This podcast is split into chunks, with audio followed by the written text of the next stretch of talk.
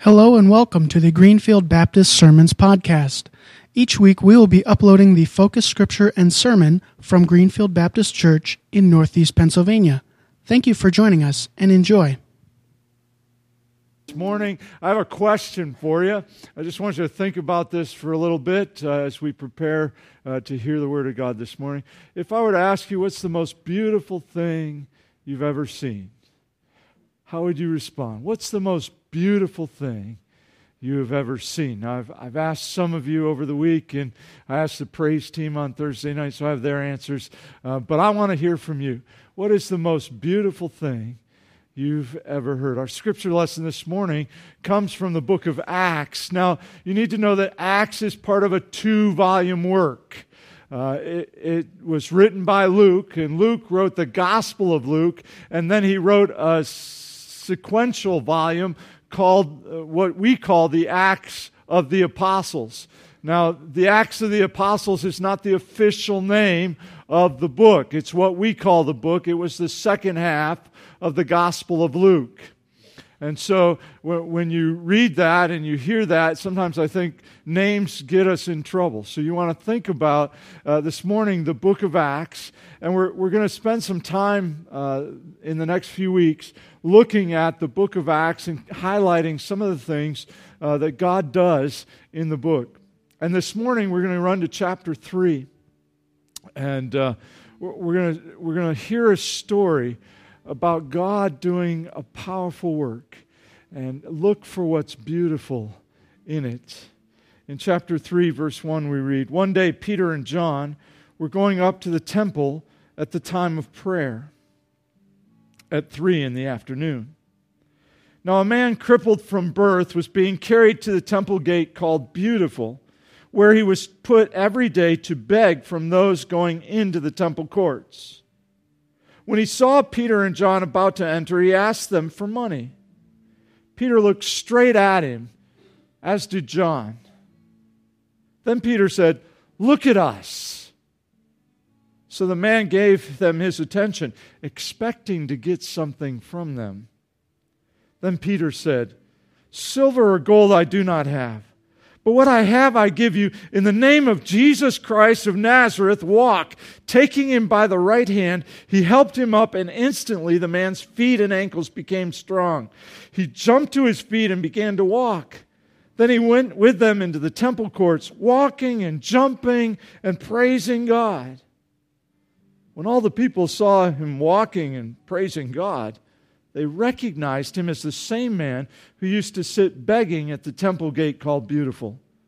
And they were filled with wonder and amazement at what happened to him.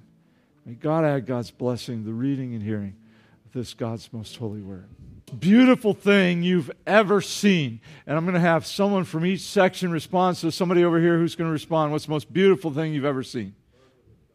The birth of a child. Oh, yeah. Incredible incredible thing.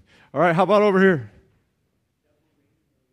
Double rainbows. Yeah, that's awesome, isn't it? To see God in, in, in the creation of the world.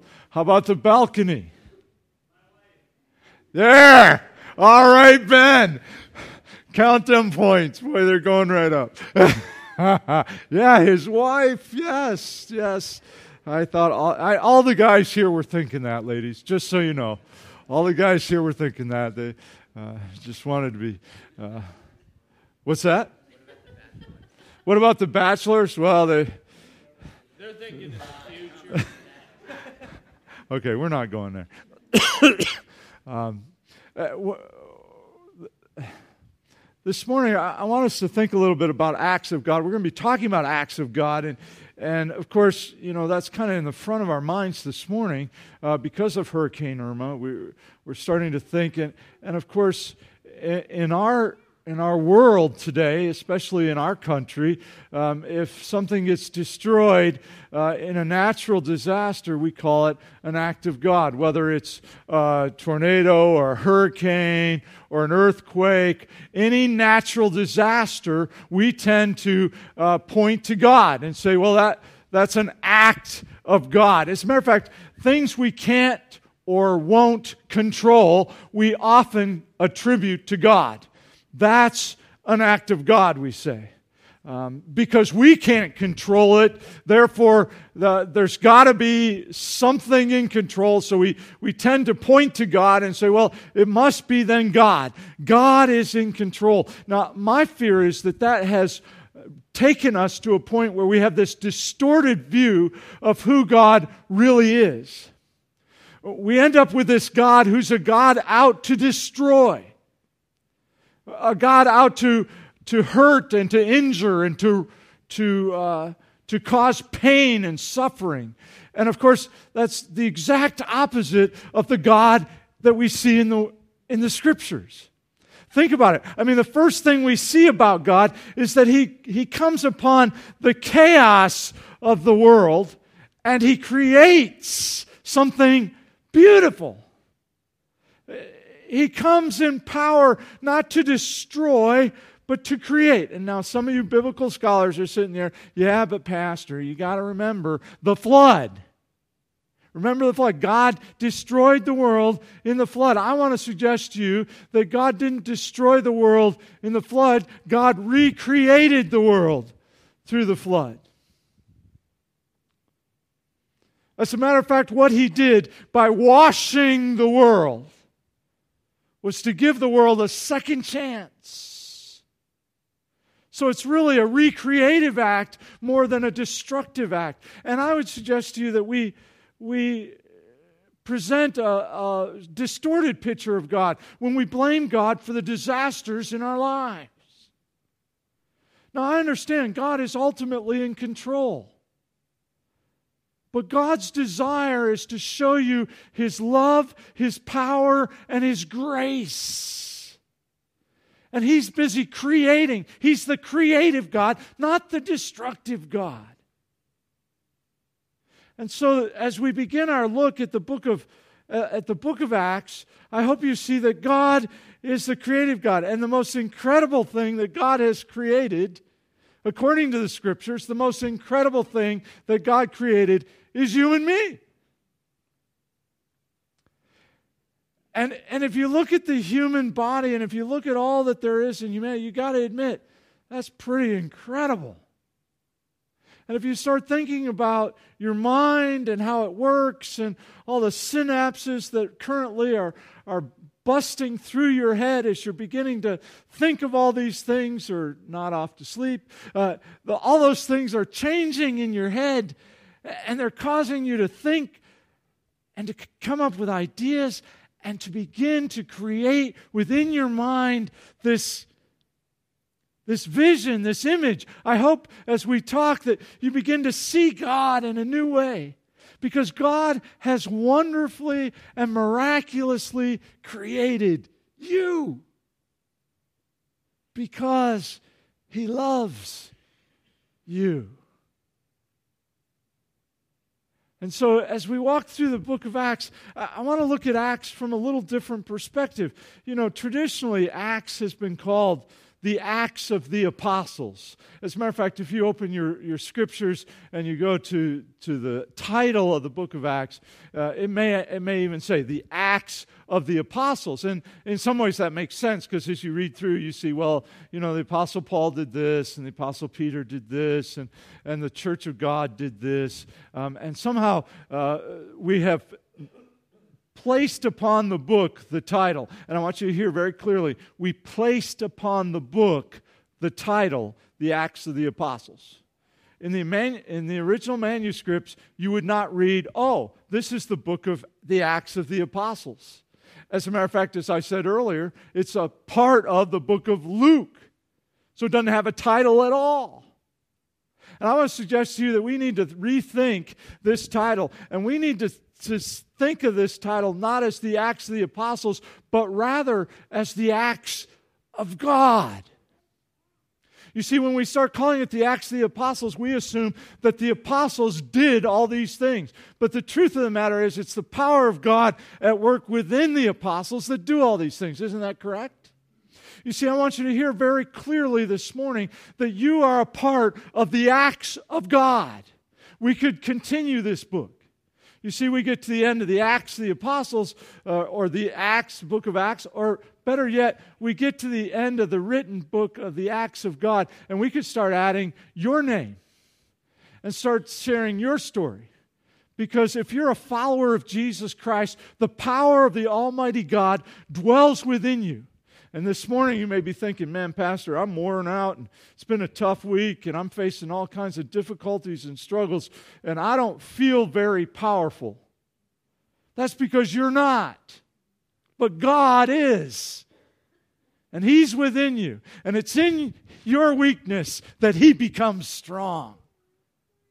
So, all this is the introduction to let you know that we're going to talk about the acts of God, and hopefully you'll see God at work in your life. Now, God has made everything beautiful, and that's the act we want to look at this morning as God works in your life. Uh, this is so awesome to me. Ecclesiastes, the writer writes, He has made everything beautiful in its time.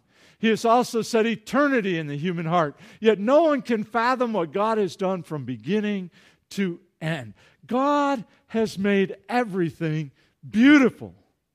Now, I want you to think about that this morning because in our lives, we look at our lives and we frequently see the ugly.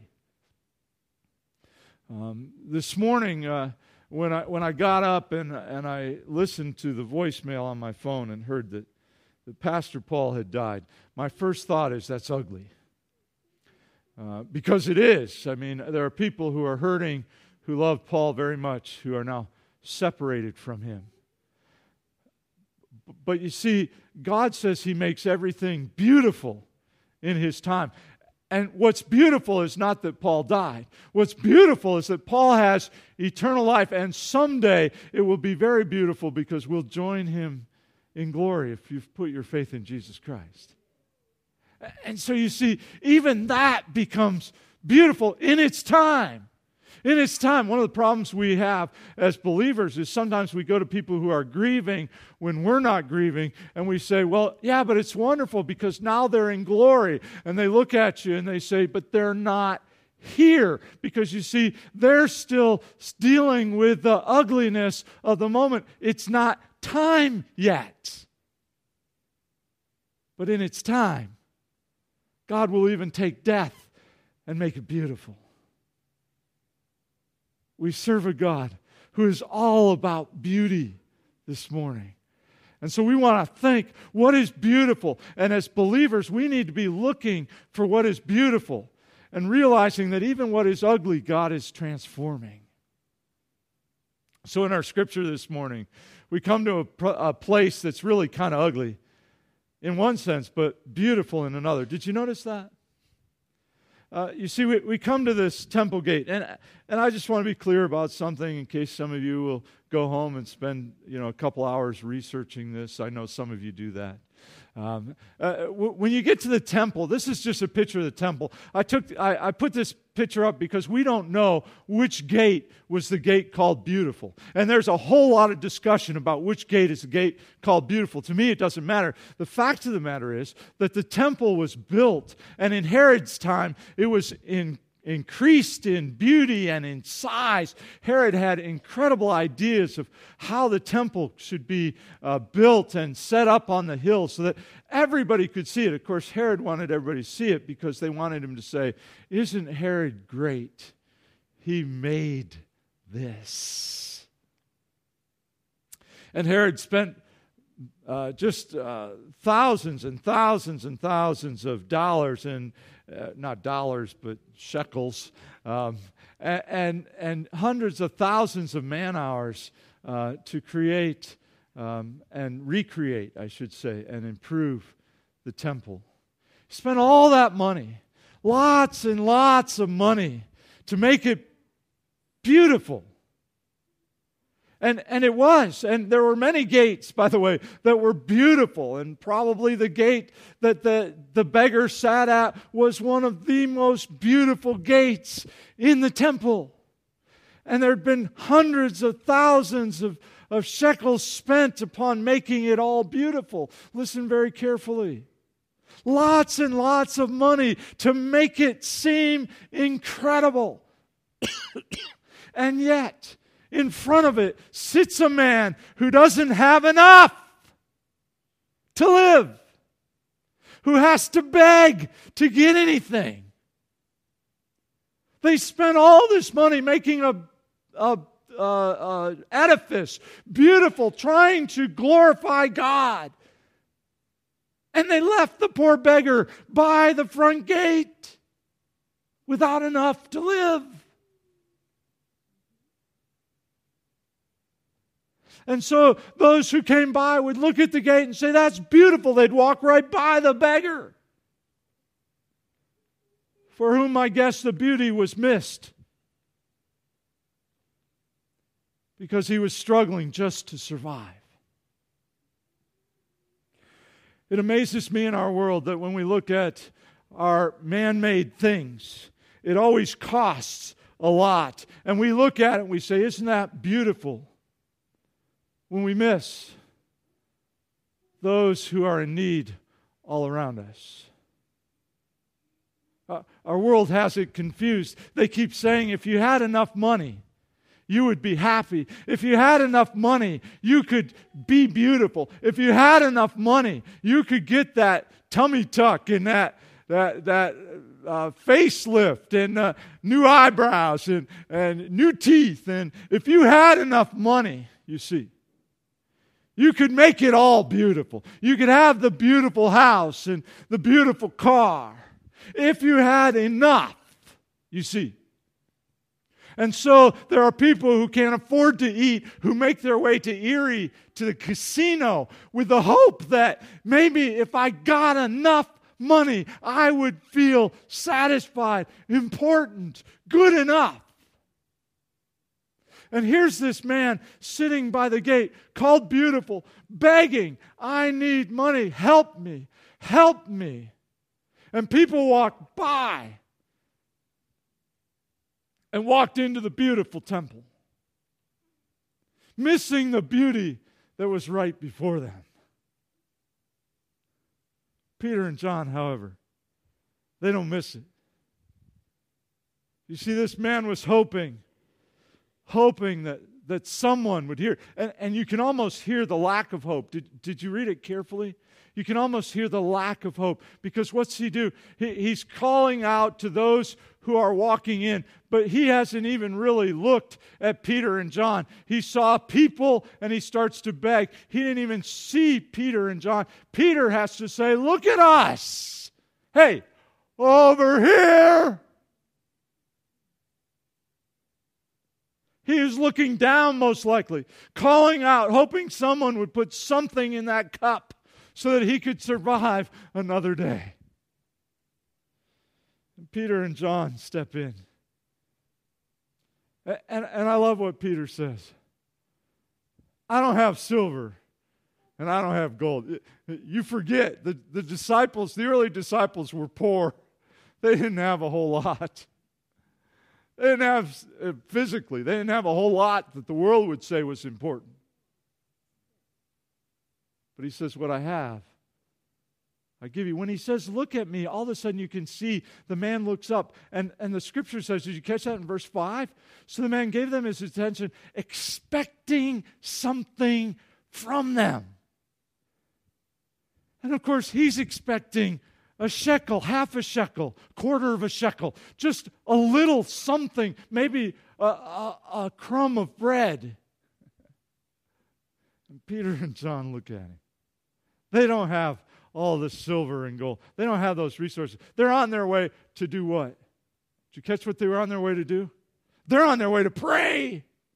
Because you see, they're not putting their hope in money. They don't put their hope in the beautiful temple. They don't put their hope in the things they have. They put their hope in the Lord Jesus Christ, who has the power to change lives and they look at this man and they see beauty where no one else saw beauty. Everyone else walking by. But Peter and John, they look and they see something. They see beauty. Beauty that's lost under a cloak of neediness. Beauty that's lost under a cloak of physical disabilities. And you see those who are human and have spent time making things beautiful, trying to make things beautiful in their own lives by what they have. They miss the beauty that was sitting in front of the beautiful gate. And they pass by. You see, there's a problem with human made beauty. Human made beauty, it, it always falls short. Did you ever notice that? It always falls short. It costs lots of money, but it always falls short. We try to make ourselves beautiful. We try to make our houses beautiful. We try to make our cars beautiful. We try to make our churches beautiful. We try to make everything beautiful and we throw money at it. And if you look closely at it, the teeth are still a little crooked. And the hair is still a little gray. I know you put a lot of dye in that stuff. And you still walk with a limp or you speak with a lisp or you still don't say it right, don't look right, don't speak right. Your house still has problems. I know all you have to do is own a house for more than 20 seconds, and you realize that it doesn't matter how much money you throw into this thing, there's still going to be a problem. And your car, you bought the best, most beautiful car you could afford. And you drive it once, and now it's full of garbage because you stopped at McDonald's on the way. You couldn't afford anywhere else because you bought the car. Now there's that trash that you got to clean out. And before long, they've put tar and chip on your road, and there are dings in the side of it, and, and it wastes away. You see, human made beauty is temporary at best and never the perfection that God had created. But what's awesome is we serve a God who creates beautiful things, doesn't he? I, I am always amazed at all. Uh, some of you mentioned like the double rainbow and uh, the beauty of God's creation is just incredible. Um, the sunsets that you sometimes see, or the sunrise that a few of you see, um, or, or sorry. I had to say it. Uh, or, or the waterfalls, or the woods, or, or, or, the beauty that God has created, even in your front yard. Uh, even a dandelion is awesome, isn't it? I, I, hear Paul likes to eat them when they're uh, fuzzies. Um, that's what I hear. Um, but, but a dandelion is beautiful. And, and, and we call it a weed what God has created is so awesome. And of course, when you think back to the Garden of Eden, how, how incredible that was. Everything was perfect, and it must have been incredibly beautiful because you look at what's out there now and it's so incredibly beautiful now. What must it have been like when it was all perfect? And then you think of the human beings God created and how beautiful they must have been and how incredible it must have been. God's creation is awesome and beautiful. But you and I both know what happened. Because in the midst of that beauty, something horrible took place. You see, as perfect as it was, God gave human beings a choice, and He gave them that choice because He knew if we were going to love Him, we had to have a choice. You see, love requires a choice, doesn't it? If I make you love me, you don't really love me.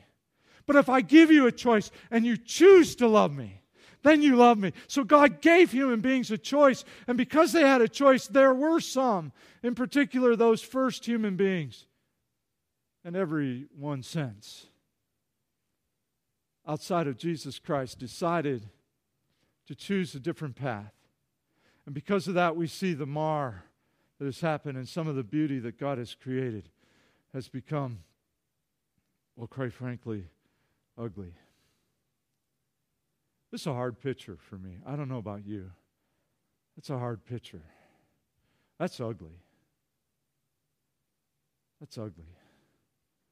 That's what has happened to human beings. And you know what's worse? What's worse than that is that we've made ourselves ugly. You see, when we decided to love ourselves rather than God, we became broken. And that brokenness shows up in ugliness all over the place, doesn't it? You, uh, nobody here can tell me that they have no one that they haven't ever had a problem with or a broken relationship with. You can tell me, but I won't believe you. We've all had relationships that have gone south. And you'll say, well, it wasn't my fault. Well, maybe. I, I, I'm not here to judge you, but I will say this. I know that somewhere deep inside of you, you have at times chosen what you think is best for you and not necessarily what God would have you do. We call it sin, it's a, a religious word. But the truth of the matter is, it's a brokenness and it's ugly. You see, God's desire was for us to have right relationships with Him and with each other. He loves us so much. He wanted us to love Him, and in that love, to love one another unconditionally. One of the neatest things about the, the car show was people came and they wanted to know where they had to give their money. Now, every sign said free. Every sign said free. And they came and they said, okay, where's the, the jug for the donations? They went to get food. They thought they had to buy food. You see, they thought we were all about the money. Somehow the church has been labeled as all about the money. And they were amazed. What do you mean? You, and, and Ron told them, yeah, and even Sunday morning's free. You don't have to give then either. Because you see, that's the kind of God we serve a God who wants us to have unconditional love. Uh, our love isn't based on them, our love is based on Jesus. And that's the kind of love that Peter and John had for this beggar. They saw this beggar and they saw this beggar as someone God loves. and so, in the power of God, they wanted to see him changed. They wanted to see that life transforming change. You see, God has offered us beauty for our stinking, ugly ashes. What's amazing is He he created us out of the dust of the earth. Do, do you remember that? We're, you're all dirty. He created you out of the dust of the earth, but He created you perfect, and you somehow screwed that up. And so someday you're going to die, and you're going to be ashes. Well, especially if you're going to be cremated. Oh, Kenny, you're so uplifting. be sooner rather than later, Kenny said. Kenny, uh, what's exciting is that Jesus has offered us beauty for ashes. Uh, God, God shared with us that this was going to happen. You see, He said, uh, Those who grieve in Zion, uh, they will be bestowed upon them a crown of beauty instead of ashes, oil of joy instead of mourning, and a garment of praise instead of a spirit of despair. They will be called oaks of righteousness, a planting of the Lord for the display of what? His splendor. Yes, you see what God has done is He has begun to transform us, to take us from our ugliness unto His beauty, what He created us to be in the first place. And if you open your heart to Him, if you say yes to Him, if you turn your eyes to Him like the beggar did to Peter and John, I don't have silver and I don't have gold, but I tell you what I have. I have the love of the Lord Jesus, which can transform your life and make you beautiful. And you have screwed it up. I've screwed it up. But Jesus came and died so that he could transform our lives and make us beautiful. It's awesome. You all sitting there? Okay, I know it's early in the morning. But that's the most exciting thing that we have to share. It's incredible. I, I heard this story this week. Uh, a guy named uh, Rick Guidotti, I think his name is. It's G U I D O T T I. He's a photographer. He has photographed some of the most incredible, beautiful human beings that our world would say is beautiful. Uh, and he, he uh, took many, many photos. He's, he's photographed for Elle and for um, you know all the major uh, fashion magazines. And one day he said he was walking down the street and he saw this beautiful 12 year old girl. She was gorgeous. She had pure white skin and white hair and these incredible blue eyes that stuck right out. And he thought she was beautiful. And she walked with her head down and walked off quickly as he tried to get her attention. And so he began to, to try to find out what kind of a what kind of a person this was that would have that kind of skin and that kind of hair. And he realized that she was an albino. And so he called up the National Organization of uh, uh, Albino Support Groups, uh, is what it is. I, I, I, don't have all the name right, but it, and, and he said, I would like to photograph some people who, who, who are albinos because I think they're beautiful. And they originally said no because they said, we, we don't want our people to be exploited anymore. He's, they said, You don't understand. People who are albino, as kids, are often made fun of and often seen as different and often pushed aside. And frequently, um, they're beat up and, and pushed aside and made fun of because they look differently. He says, But you don't understand. I think they're beautiful. And so they finally came to an agreement. And his first subject came in. And he said, She came in, she had her head down. She wouldn't even look at him. And he said, She was beautiful. And he says, I was looking at her. I couldn't wait to take pictures because that's what I do. I take pictures of beautiful people. He said, I, I, couldn't wait. And she was downcast. She wouldn't even look at him, she hardly would speak to him. He said, How am I going to draw her out? And he decided, I know, I'm going to treat her just like I do those supermodels that I take pictures of. So he turned on the music and turned on the wind machine, the whole bit, and got her to get uh, to stand in front of the camera and he said you are the most beautiful woman i've ever seen and her head came up and he started to take pictures and there she is and he said when she walked out of there, she was a different lady.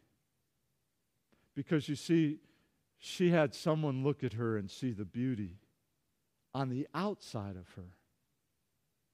And because of that, she went back to the school that she was attending, the college that she was attending, and she began to share with people that she was going to be on the front cover of a major fashion magazine. Now, I want you to think about that a minute because all he did was look at her outside and see the beauty on the outside. And I don't know how long that changed her, but my guess is there were times after that that people once again made fun of her. And my guess is there were times when she found it difficult and where people would uh, ostracize her. And my prayer is that someday she would find the beauty that's inside of her that someone would be willing to share with her how beautiful she is on the inside when she opens her life to Jesus Christ. Because you see, the most beautiful thing in the world is not what's on the outside, and it's not human beings, or I'm sorry, it's not human made beauty. The most beautiful thing in the world is a life that's transformed by Jesus Christ. Because you see, then all the ugliness is forgiven. And the grace begins to flow, and the confidence begins to step forward. And you see, God begins to heal them, heal us in a miraculous and powerful way. And one of the problems we have is we forget that. That Jesus has stepped into our lives and He has taken our ugliness and He has made us. You all are beautiful because Jesus is at work in your life. And you know what? You are now agents of beauty. Think about that. You are a, God is now using you to reach out to those who feel ugly and downtrodden, who feel ostracized, who feel like God doesn't care. And you have an opportunity to say, not only does God care, God loves you, and we love you too. Look out, God wants to change you. In the name of the Lord Jesus Christ, I say, stand up and walk. And he grabs a man by the hand. I wish I were there. I was, do you understand what's going on in this man's life? He's never walked. It says he was crippled from birth. He's never walked in his life. He watched other people walk. He's never walked in his life. Paul takes hold of his hand, helps him up. And if you read it carefully, it's kind of awesome. Because he helps him up, and then the man starts jumping. this is too awesome. Because you see, God is changing him. Not so much on the outside as on the inside. You see, God gives us that opportunity to be agents of change, to bring God's healing love to the brokenness in our relationships and in the relationships of others. To bring God's healing love to the brokenness of sin that separates us from God and that causes us to look at God as a destructive God rather than a God who loves us and cares for us and wants to heal us. And this morning, the power of that awesome God is right here. And He wants to heal you of that brokenness. He wants to step into your life and trade that, those ashes of broken ugliness for beauty. He's waiting for you to say yes. You see, God's beauty is a transformed life.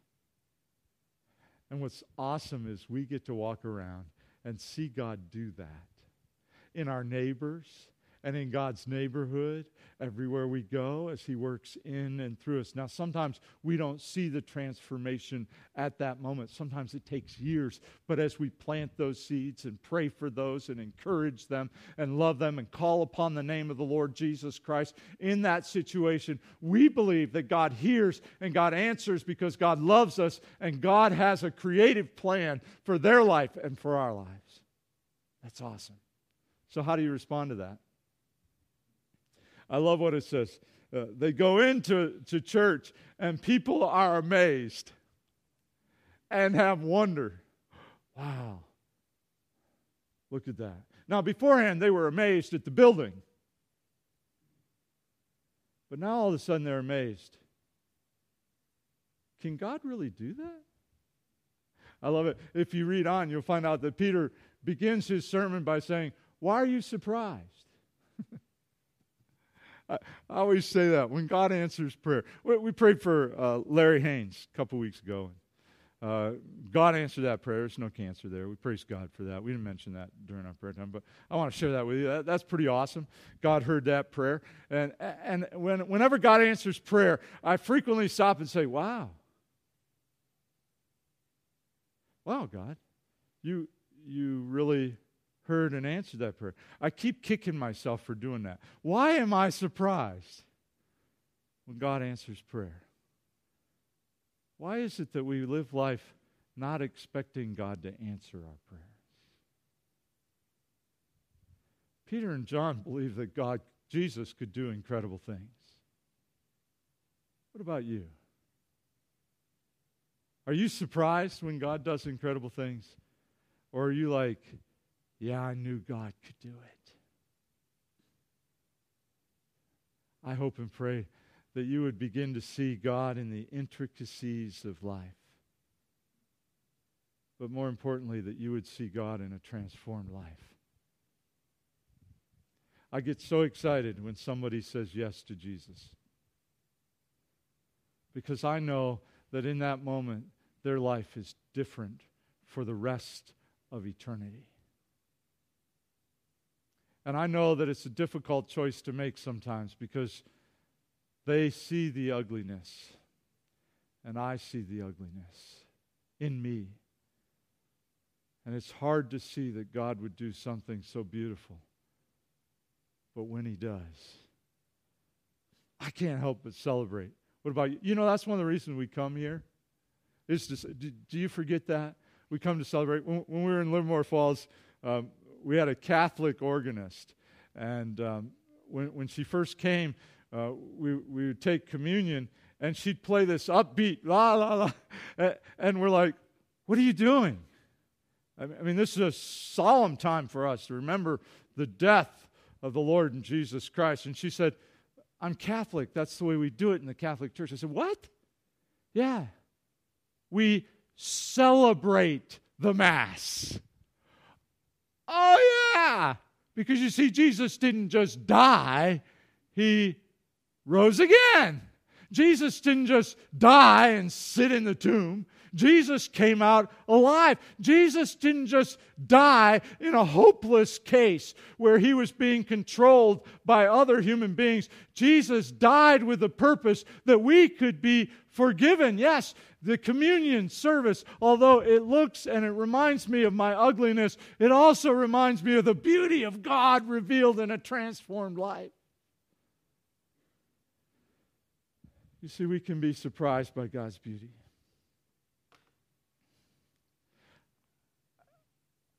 I hope you see that God wants to create beauty in your life. And if you're facing some ugliness now, I encourage you to maybe come up at the end of the service and let us pray with you. Stand with you. People who believe that God is the Almighty God and that He can change things. This morning, if you're looking at the ugliness in your own life and saying, How could God love me?